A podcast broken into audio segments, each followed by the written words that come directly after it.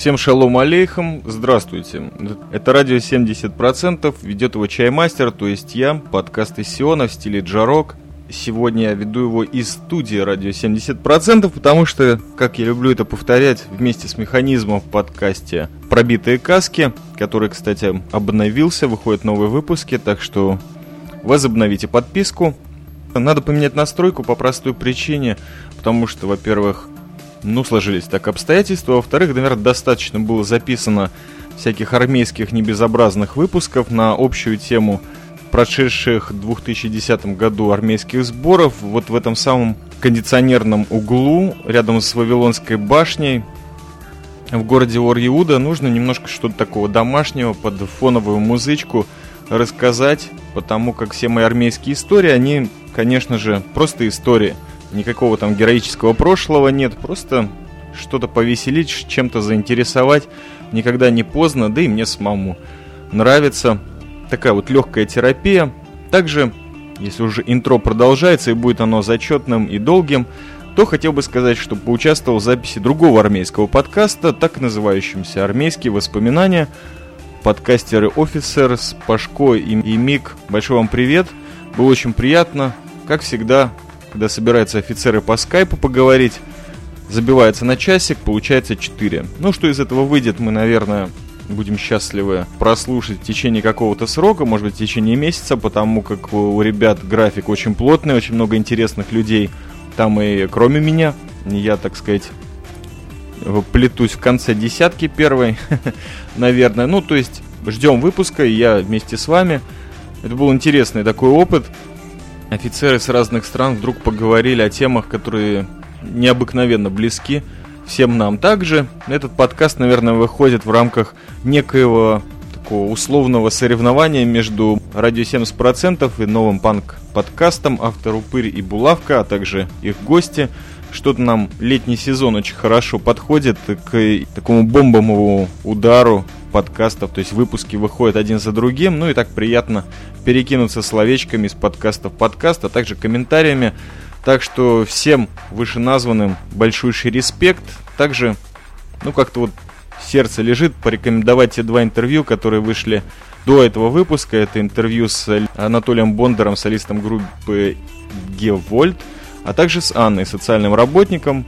Это предпоследний выпуск, посттравматический синдром, которого я надеюсь, и Анна надеется, и уже многие слушатели-комментаторы, которые не должны прекращать комментировать и высказываться по этому выпуску. Продолжайте это делать. Э, мы очень надеемся продолжить. Практически надежда, ну, как всегда, на 70%.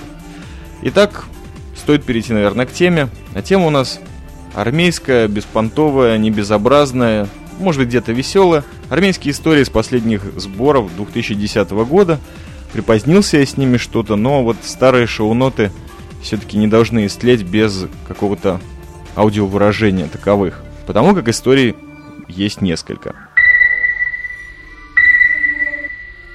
Наверное, начнем с того, что в шоу-нотах я выложу прежде всего ссылку на тот первый подкаст, где начал всю эту эпопею, думал, что займет она 3-4 выпуска, но в конце концов подсократился, и вот это только второй. Посреди всего этого срока весной были еще одни сборы про пустыню, про холод, тоже можете послушать. А я начну с простого, с пулеметчиц. Дело в том, что на тех сборах, которые продолжались, ну то есть учения, 5 дней, много всего веселого было, и часть нашей культурной программы было пострелять из пулемета МАГ-ФН бельгийского производства. То есть, ну, все наше отделение должно было пострелять. А я, собственно, не как известный пулеметчик Ганс, а просто как чаймастер должен был проводить э, инструктаж, то есть многих э, конкретно людей знакомить с этим оружием, чтобы постреляли четко и могли его взводить, заряжать, предотвращать осечки или, возможно, их исправлять. Конечно же, энное количество солдат не имело к этому отношения. Например, есть некоторое пополнение в полку, это все те же ПВОшники бывшие, а также погранцы. И самое интересное, что я говорил в первом выпуске о том, как э, изменился состав будущих командиров, вот моего профиля, с чего я начинал, на той же самой базе Бисмиллах 1914, как я ее условно назвал, ну, секретность надо соблюдать, как там на командирском курсе вдруг стало 95% девушек. Но у нас не 95 в полку, у нас еще две прибавилось. И все они в наше отделение пошли из пограничных войск. Вот такой вот интересный эффект. И, конечно же, всех надо было укладывать на одеяло где-то там посреди пустыни и учить, как взводить. Что, собственно говоря, получилось только одной. Девушки у нас, конечно, интересные, но невысокие.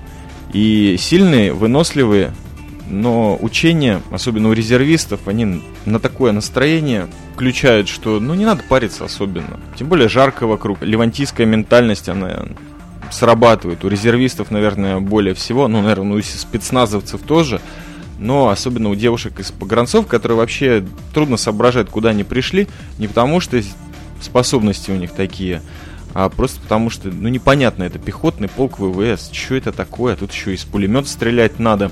Они с винтовкой, кстати, очень классно обращаются, но вот с пулеметом там нужно силу прикладывать, и вот как раз-таки самый первый, это был видео-подкаст, там, где был сбор абизивных гильз, он уже вообще давно вышел, я даже не помню когда. Там приложение, вот одна из этих девушек, Хэн, по-моему, что означает красота или краса э, на русском, вот пыталась его, так сказать, завести, этот пулеметик. Ну, приятно. Почему-то я их сразу окрестил пулеметчицами. И самое прикольное, что в армии трудно делаться от того, что человек впервые что-то попробовав, срочно должен для этого сфотографироваться. Что я и сделал так сказать, дали мне в руки мобильный телефон как инструктору, я, капитан армии обороны Израиля, пулеметчик сфотографировал на их телефоны. Ну, естественно, не переменул и на свой фотик щелкнуть, пока они там тренировались. И так через мои руки прошли еще несколько бойцов, техников, и всем, собственно говоря, понравилось. Конечно же, маг это старое оружие, которое мне всегда нравилось. Не нравилось его таскать, но я понимал, что часть программы, когда-то очень-очень давно, и стрелял он всегда у меня хорошо. И самый прикол был, не знаю, наверное, сейчас забуду про всех солдат, буду про пулемет рассказывать. Маг прикольная штука, конечно. Вот вспоминается вальс с Баширом. Замечательный мультик про Ливанскую войну. Вальс там был как раз-таки с пулеметом. С пулеметом маг, когда вот примерно там в заключительных каких-то частях этого мультика солдат вдруг посреди улицы выскакивает и начинает танцевать с пулеметом. Что бы это означало в реальности? Означает это такое интересное явление, как на иврите звучит магмиштолель. Мне очень нравится оно. Но на самом деле очень опасная такая сечка, которую невозможно предотвратить. То есть, как бы отключив что-то, просто маг начинает сам стрелять и не прекращает, пока не закончится пулеметная лента. При этом, почему Магмиштулель, то есть это пулемет, который сошел с ума, и он вертится во все стороны, потому что он абсолютно бесконтрольный. Дело в том, что у него ударная сила, конечно, отдача серьезная, и если ты его не сдержишь, то, собственно говоря, он и поползет во все стороны, вверх, вниз, и это очень опасно, потому что вокруг тебя твои солдаты, не только неприятели, не дай бог. Но это так. Я имею в виду стрельбище и все такие обычные другие мирные штуки. То есть делать при такой осечке ну, обычно у пулеметчиков есть отверточка, даже небольшая, а иногда и большая в кармане, иногда у помощника, магиста или пулеметчика, и вот он должен просто воткнуть в пулеметную ленту отвертку, и она, когда доходит до затвора, там, собственно говоря, все и останавливается. Либо куда-нибудь там в холм песчаный все отстрелять, либо перевернуть ленту. Ну, там очень много всяких способов, один другого и оригинальней, но вот такой вот танцующий пулемет дело не очень приятное. Но, с другой стороны, на этом пулемете можно играть, что ребята, собственно, на этих учениях и попробовали. Я не помню, кто там посоветовал, наконец-то стрельбище пулемета я не проводил, я до этого по винтарям, все, по винтарям два дня, еще с этими психами, с этим странным наркоманом, которого к нам из комендатуры подсунули. В общем, мне хватило, я чисто готовил людей, чтобы они конкретно пришли на боевую линию, отстреляли живым огнем и ушли довольны. Вот, ну там, естественно, фотографироваться нельзя. Так вот, на пулемете можно играть. А как играть? На пулемета есть два режима. Один, когда предохранитель закрыт, а второй, когда автомат стреляет, ну, соответственно, очередями. Причем стреляет он очередями, пока не отпустишь спусковой крючок. Но хитрость в том, чтобы стрелять по одному патрону, и такое возможно. Я не знаю, в других пулеметах или нет, но вот конкретно в маге бельгийском и израильском, кстати, тоже можно это сделать. То есть по одному патрону требуется это такая гибкость ума и гибкость пальца, того, который спускает крючок. Иногда можно наигрывать мелодию. Если по одному пострелять в определенном ритме, это прикольно. Я пробовал изредка. Есть молодцы, которые марша детского, наверное, наиграть могут. Или гимн Израиля, например. Ну, что-то совершенно я не планировал о пулемете вам столько рассказывать, но ладно, мысль течет, э, в этом и кайф домашней студии радио 70%, когда в принципе довольно-таки прохладно, и у кондея уже шумящего не записываю, да и жарко сейчас уже лето, кстати. Так давно было 22 июня, дата, о которой я сказал в подкасте «Армейские воспоминания», который, может, когда-нибудь выйдет. Хотелось бы помолчать, но подкаст стиле Джарока, наверное, стоит чисто так текстуально отметить, что эту дату трудно забыть. Начало операции «Барбаросса», начало Великой Отечественной войны. Здесь, в Израиле, это преподается немножко по-другому. С 1939 года, начало Второй мировой войны. Немцы входят в Польшу. Но 22 июня то пораньше преподавали. Да и связано это семейно по той великой стране СССР, которая закончилась. Там нам это крепко в башку вбили – так что минуту молчания я не буду отстаивать. Просто напомню вам, что и здесь, в Сионе, помнят это. Ну, разве что отмечать тут нечего, собственно говоря. Разве что какой-нибудь сериал на эту тему посмотреть и вспомнить дедов или бабушек. Тут есть у меня такая интересная шоу-нотка, это преследование мифов из прошлого армейского. Люди совершенно другого поколения.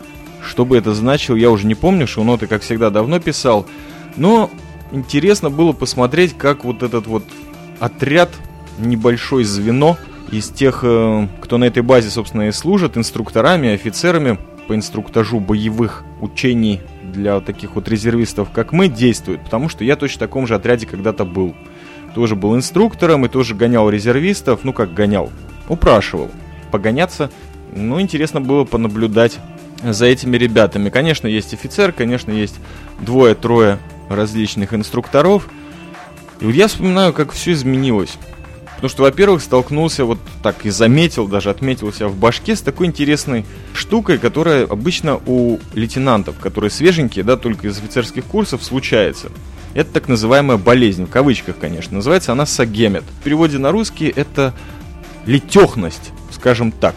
То есть только ты получил свое офицерское звание, ты весь на понтах, в том смысле, что у тебя вдруг совершенно необычайным образом возросла ответственность, и ты должен покрывать все, контролировать все, вплоть до того, что еще не произошло.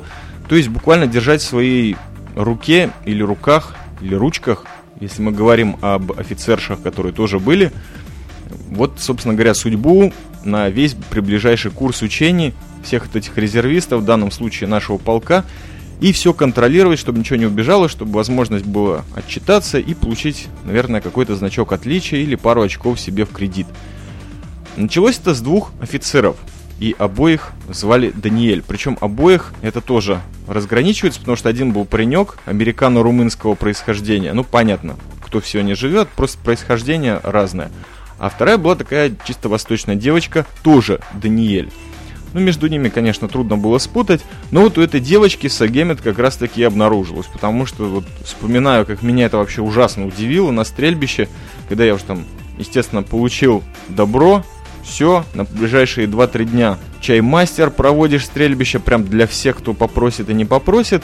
Подходит ко мне эта девочка и начинает мне что-то там инструктировать, что-то говорить.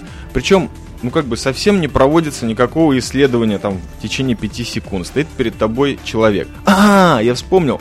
Она не пробила, что я офицер.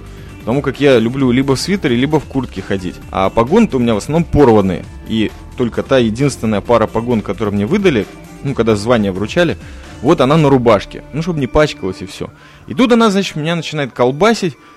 Я не знаю, что и сказать даже, просто там э, начинаю сдирать себя куртку, которая же от пыли пристала, и показывает, что я типа капитан и очень много времени в армии, и как бы вообще проводил уже несколько тысяч таких стрельбищ, что ты мне паришь мозги. На нее это как-то странно сработало, но в конечном итоге я стал и сказал, не надо твоей помощи, сиди тихо и главное, не забудь затычки в уши. А это, конечно, обязаловка. Ни одно стрельбище не проводится, пока не проверили, что все, кто находится на стрельбище, с затычками в ушах. Это важно. Ну, больше с этим я не сталкивался, потому что паренек Даниэль оказался прикольным. По какой-то чудесной способности, он даже несколько слов на русском знал. И вообще был вылитый русский. Ну, русский в кавычках, конечно, но русского происхождения. Я все время поправляюсь, потому что до сих пор к этому не привык. И что-то он даже там прикалывался, ну, когда его там командиров не было, не было никакой проверки, там я оставался, он и еще парочка инструкторов, из которых была Катя, тоже русская говорящая, по-моему, откуда-то с Урала, но я не знаю, ну, вот выглядит так, вроде приятно, мягкие черты лица, вроде как блондинка, представляет, что русский она понимает, но говорить на нем не будет. В общем, этот Даниэль тоже с нами там что-то покалякал, что легко с этими ребятами, что если ты с солдатами своего полка говоришь на русском, есть очень серьезный шанс, что они тебя не поймут. Почему? Потому что они уже сленг 90-х не врубают, ну, совсем, то есть, и феню тем более. Так что для них иногда это какой-то русский, который не, из непонятных краев. Большинство из них, видимо, приехали там в 5 лет, в 6, а может в 10. Для них это вообще какой-то древний язык.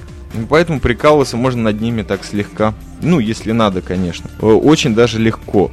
И вот эти все товарищи особо не напрягались. То есть я не в заслугу себе скажу, но именно как офицер, ну, естественно, наших там братьев по разуму командиров, сержантов э, просил сам все делать, то есть и гильзы собирать, как это зафиксировано на видео, и э, мишени устанавливать, и бегать, прыгать, естественно, и собирать их там на всякие лишние инструктажи. Ну, собирался сам с помощью командиров, да? А эти ребята сидели в основном. Они чисто вот как наблюдатели ООН. Вот там какие-то действия в Южном Ливане идут, там Хизбалла косит евреев, евреи Хизбаллу, а эти такие норвежцы спокойно сидят все за столиком с флажком и там в носу ковыряются. В любом случае, главное, что не мешали и не особо давили. Хотя ну и были объектами, так сказать, частых приколов. Например, есть у нас такой бразер, очень веселый, по фамилии Москович. Вот этот дядя, перед ним ни одна женщина не устоит, потому что заглушит ее количеством информации и шармом, конечно, своим таким 40-летним. Хотя он, конечно же, примерный семьянин, вы ничего не подумайте, просто ему нравится девчонок колоть. В общем, любую, любого возраста. Неотразимый товарищ такой. Но иногда у него потрясающие шутки проходят. Я, конечно, их сразу же забываю на выходе э, с учения, а жаль, можно было. Ну, их еще плюс перевести нужно. Хотя дядечка очень четко владеет и русским, и ивритом, хотя тоже очень давно приехал, по-моему, с Молдавии. Вот один из тех бразеров, которых, наверное, сегодня хотел бы поговорить, потому что, ну да, бразеры приходят. Весь прикол-то в этом, что полк это уже социальная сеть, какой-то внутренний Facebook, или все мы ВКонтакте в этом полку, даже что-то сайт какой-то хотят открыть и логотип. Ну, это я про нового, когда командира рассказывал нашего комполка, вот там много всяких ссылок на дизайн было, но да, полк это реально социальная сеть, это уже давно понятно. И без всякого фейсбука, просто это бразеры, с которыми раз в год встречаешься, как на охоту. Либо просто пострелять, а иногда и послужить родине. Так вот, кроме Московича был, конечно же, Боб Дилан. Если вы помните с прошлого года, там парочка клипов, кожаная шляпа, интересные рассказы и песни, конечно, в его авторском исполнении был Гена Каббалист, был Sky Knight, Небесный рыцарь, с которым был записан потрясающий выпуск о иностранном легионе, вообще о желании туда попасть, ну и другие интересные штучки. Конечно же, был Леончик из спецназ ПВО, как я его называю четкие ребята, которые просто понимают, почему нужно приказы выполнять и делают это не то чтобы радостно, а просто понимают, выполнил и свободен. Как говорится, логика чаймастера как офицера иногда хорошо работает. То есть я стараюсь, чтобы все меньше парились. И сам не хочу париться. И вот такую вот систему учений я предлагаю. То есть надо быть готовым побегать, а потом надо быть готовым полежать, поесть и иногда вздремнуть. Ну, потому что в основном офицеры бегают ну и командирчики молодые. А ребята в основном должны отдыхать, конечно. Даже если это в пыли, честно говоря, очень важная вещь. На таких учениях, даже если это зимой, это, конечно, сетка, которую натягивают от солнца, потому что сгореть можно невозможно быстро. Под палящим солнцем или просто светящим в пустыне заснуть иногда можно, но просыпаешься с головой совершенно другого человека на плечах. Продолжу-ка я волной армейского бессознательного с простой такой темы – комики. Настоящие люди, которые призваны смешить народ своими рассказами. Собственно, что и я пытаюсь сделать. Но у меня это занимает 5 лет, так как подход не профессиональный, а тут есть люди, которые на этом даже деньги зарабатывают. Вот есть у меня тоже такая мечта. Может быть, стендапистом быть, может быть, комиком. но пока, пока только готовлюсь. Вот благодаря, например, этим подкастам «Радио 70%» и другим. Так вот, выпало нам счастье лицезреть очередного комика. Дело в том, что на учениях нашего полка, а также некоторых подготовительных, которые там три дня перед так называемым служением Родине, то есть на 28-25 дней где-то там в тюрьме конвоировать или какой-нибудь блокпост охранять, ну и куда нас обычно засовывают, принято такой вечер полка. На вечере обычно вручают всякие звания. На самом деле эту тему я попущу, потому что братве, ну, не часто вручают звания, как-то так получается, не знаю почему. А вручают всяким таким солдатам, старичкам также – получают они какие-то высшие прапорщицкие звания, и тут же их снимают. Иногда даже офицеров повышают. Но обычно я так смотрю на это и думаю, а когда же мне? Сбудется ли мечта, стану ли я майором? Ну, потому что капитаном уже как-то привык, хотя звание понтовое, что я могу сказать. Ну, почему бы и не захотеть майора, иначе какой смысл ходить там до 45 лет? Может, повысить когда-нибудь? Дай бог, чтобы заслуги в мирное время, конечно же. И понятное дело, что нет такого вечера праздничного без хавчика. Отдельный хавчик, конечно, проявляется, привозится, и про хавчик отдельно хочется поговорить, потому что на полевых учениях нас просто кормили нереально. То есть как минимум три горячие раздачи в день, и еще посередине подкидывают кучу всяких шоколадок, конфеток, овощей, фруктов. В общем, кормили нас до отвала, так что праздничный вечер особо не отличался, только тем, что в 8 часов вечера приходится есть мясо.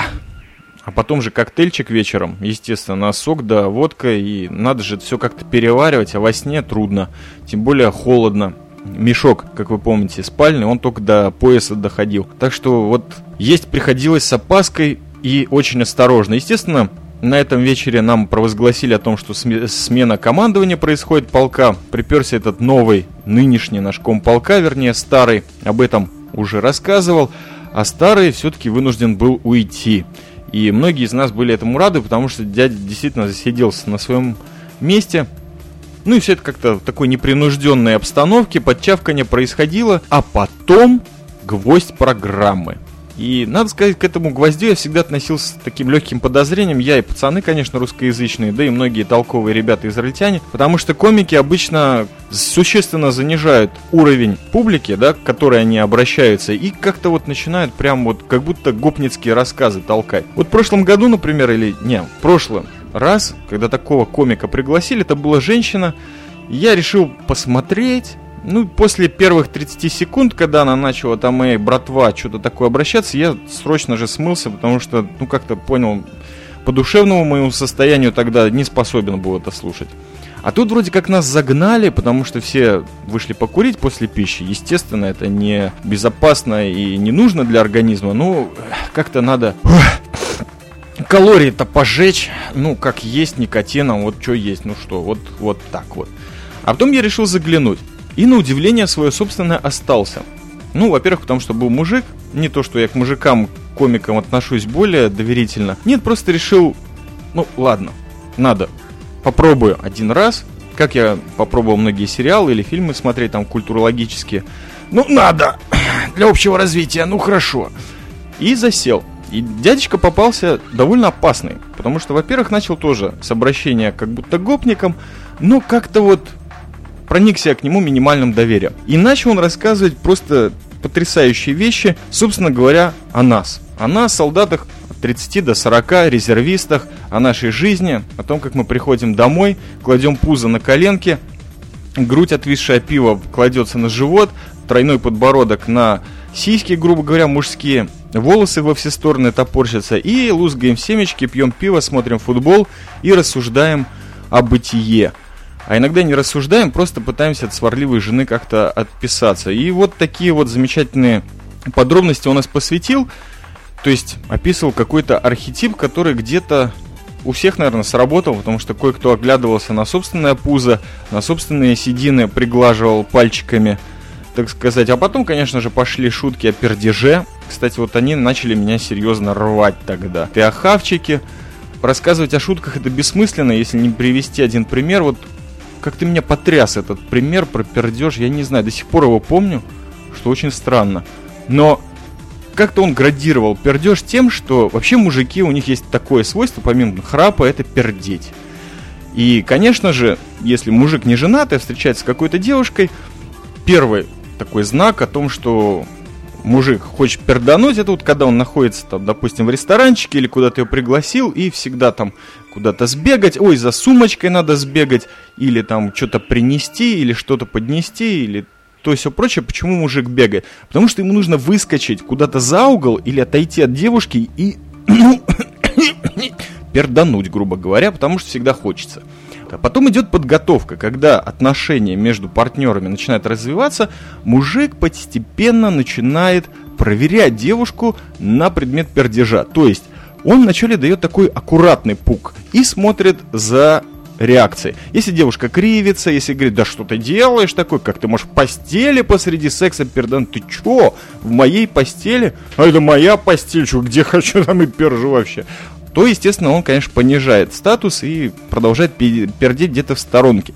Но потом со временем опять дает вот этот легкий и со временем дает более усиленный и смотрит на реакцию. Если девушка уже как-то так партнерша м-м, аккуратно так относится, ну ладно, типа не заметила, то он понимает, что дело на мази, можно продвигаться, и вот, вот когда он уже почти готов сделать предложение или какой-то реальный шаг, он дает реальный финальный такой, блин, ну, как залп, да, очень серьезный.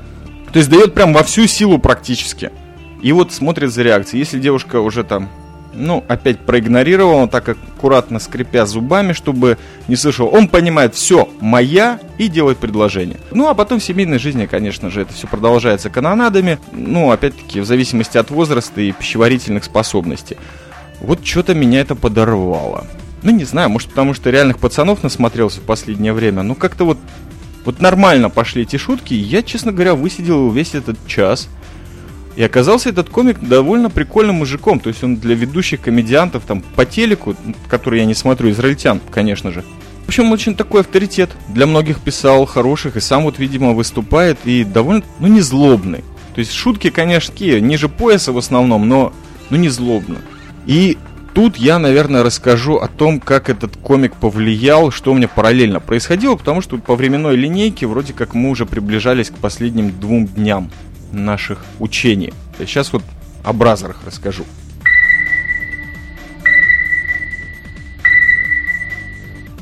Итак, бразер Боб Дилан и его историческая сага из Яфо. Яфо это такой город объединен с Тель-Авивом, где, собственно, Боб Дилан и проживает в данный момент. Как выяснилось, дядь, во-первых, пришел с бородой, во-вторых, с кипой, то есть с ермолкой на башке, то есть реально уже пошел по традиции, и женился. Наконец-то он женился, потому как дядя вообще выглядит лет так на 38-40, а на самом деле ему вот как мне, наверное. Когда человек так выглядит, то, собственно, думаешь, когда, чего, оформляется дядя. И, конечно же, поделился со мной, помимо той саги Явской, которую он рассказал. А это и есть те самые рассказы, которые я ну, стараюсь в силу памяти или способности каких-то коллекционировать. И рассказал он что-то наподобие того вот фильма, назывался он «Аджами», по-моему, два года или три года назад э, выпускался на «Оскар», как иностранный фильм, ничего не получил, слава богу, рассказывающий о тяжелой доле арабо-израильтян как раз-таки в, в Яфо, где этот райончик Аджами и находится. Ну, такая иногда слезливая история, а иногда похожа на фильмы Black Exploitation 90-х, типа как Boys in the Hood и что-то такое. В общем, трагедии, смерти, нелегальное оружие, наркотики и все такое прочее.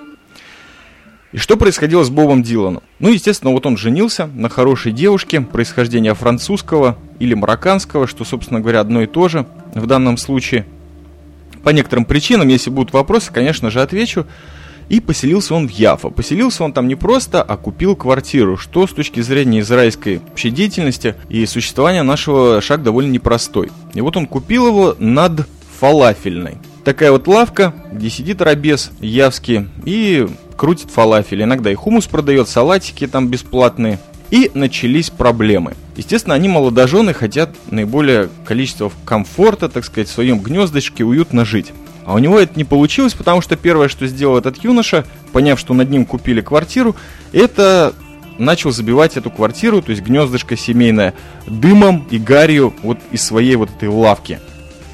Когда к нему аккуратно обратились и сказали, что, чувак, может быть, ты сделаешь какую-нибудь вытяжку или что-нибудь, тот, откровенно говоря, на иврите, по-моему, послал их на три буквы или там на иврите, по-моему, побольше.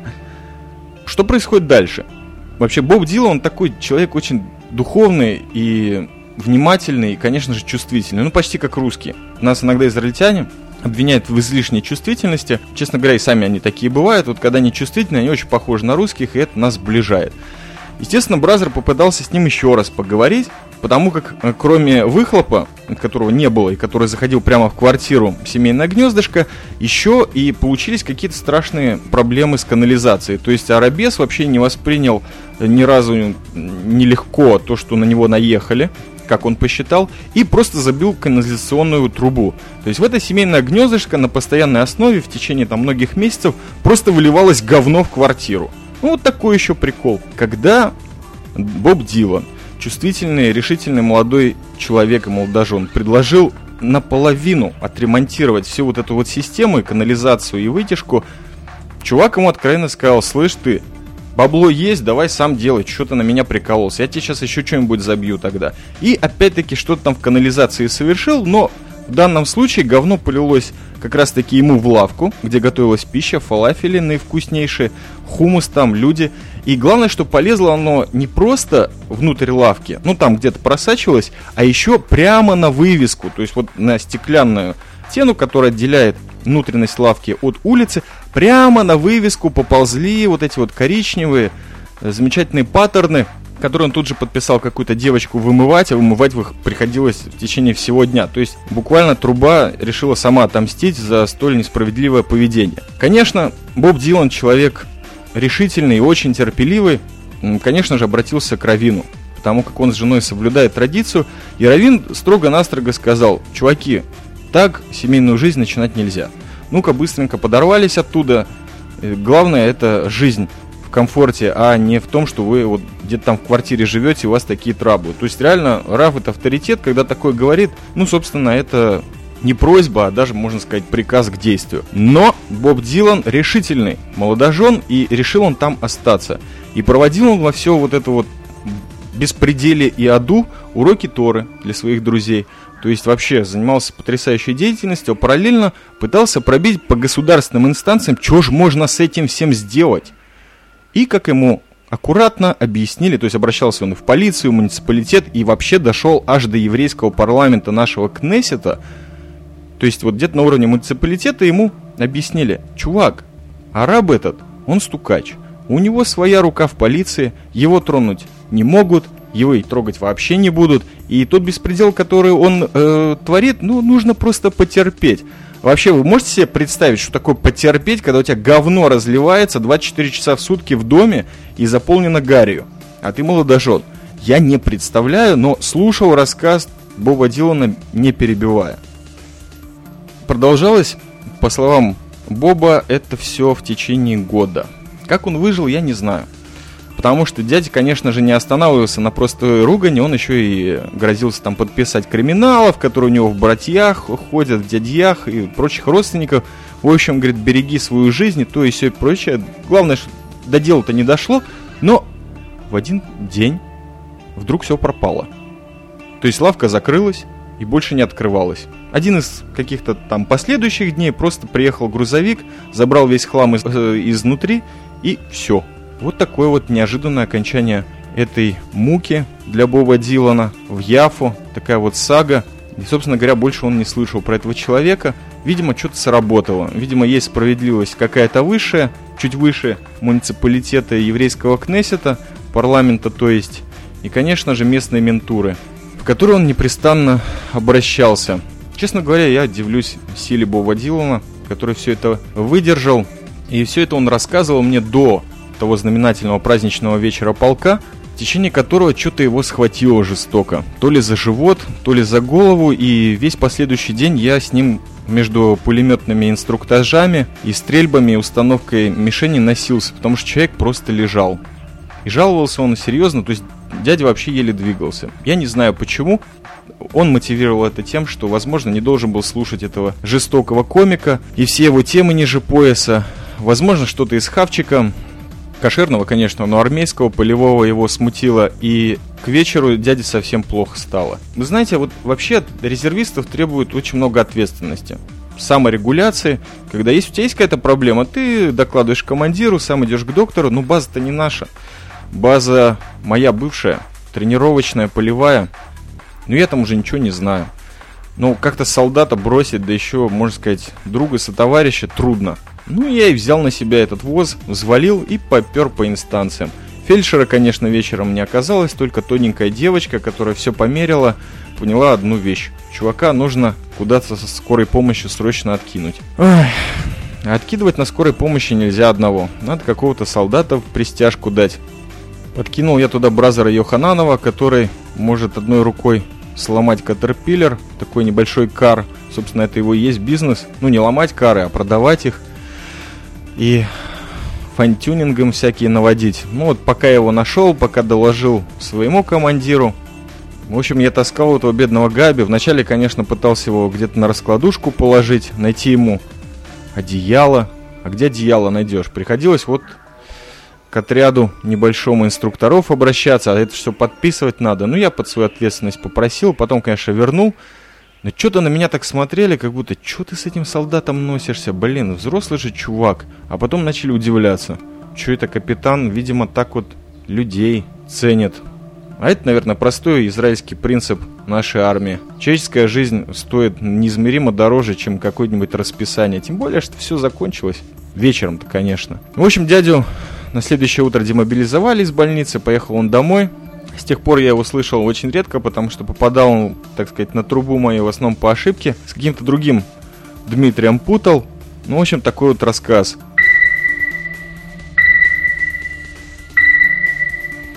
Что у нас еще осталось из бразеров? Да, Небесный рыцарь Knight оказался опять-таки в Израиле. Я всегда очень удивлен его видеть на сборах. Кстати, он, по-моему, тоже звание получил в этот раз, только не помню какое. По-моему, заслуженное, ну, как всегда. А во-вторых, а может это в прошлый раз было, когда мы про иностранный легион записали. Ну, в общем, желание его попасть в иностранный легион как никогда окрепло. В Америку на летные курсы он не вернулся, денег не хватило. Подрабатывает пока в инженерии автомобильного транспорта здесь.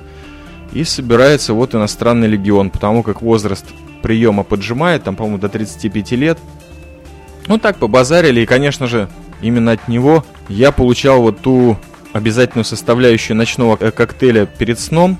Это 2 килограмма литра водки, по-моему, пшеничной. То есть мы, конечно, не видели наклейку, что я обычно себе стараюсь привить, не пить из какой-нибудь бутылки, а тут просто бомба пластиковая на 2 литра. Вот оттуда мы и доливали соком. Ну, иногда помогало, конечно. А последний бразер это, конечно, Геныч, Рав, как мы его называем. Дядя все больше и больше становится ортодоксальным евреем. Таким, которые боятся Бога и уважают и соблюдают весь закон Торы прям до точки. И в чем это отразилось, ну, чтобы вас так посмешить, это в хардкор кашруте. Хардкор кашрут, как казалось, вообще, ох, тяжелая бесконечная тема.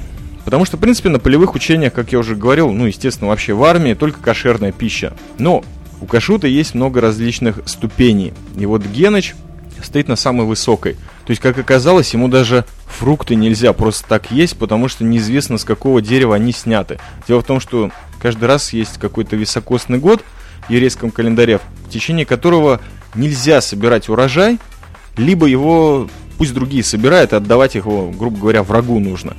И вот такие вот супер кошерные деревья, и, конечно, цитрусовые, и все, что, собственно говоря, в этом году произрастает, нельзя в пищу таким людям употреблять.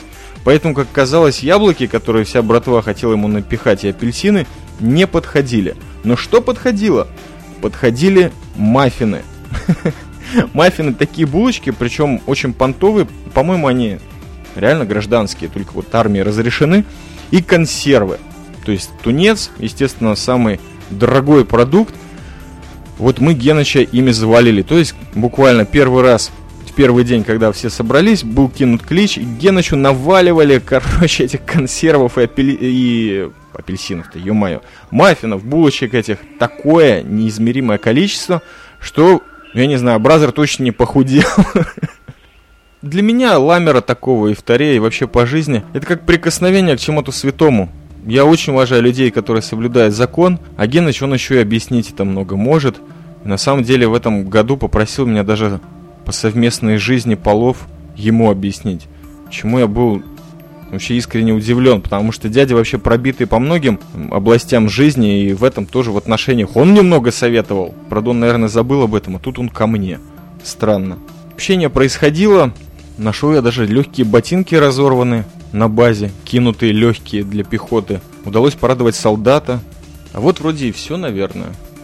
Потому как закончилось все довольно мирно, как всегда, и даже быстро потому что это всегда самая главная головомойка. Когда заканчивается курс, мы уже сдали и винтари, и вернулись со стрельбищ, и сдали все вещи, и нашли то, что потеряно было, так сказать, замену этим, и либо скоммуниздили там у параллельных, ну, как всегда бывает, уже и палатки почистили, и помыли, и бутылки все побросали.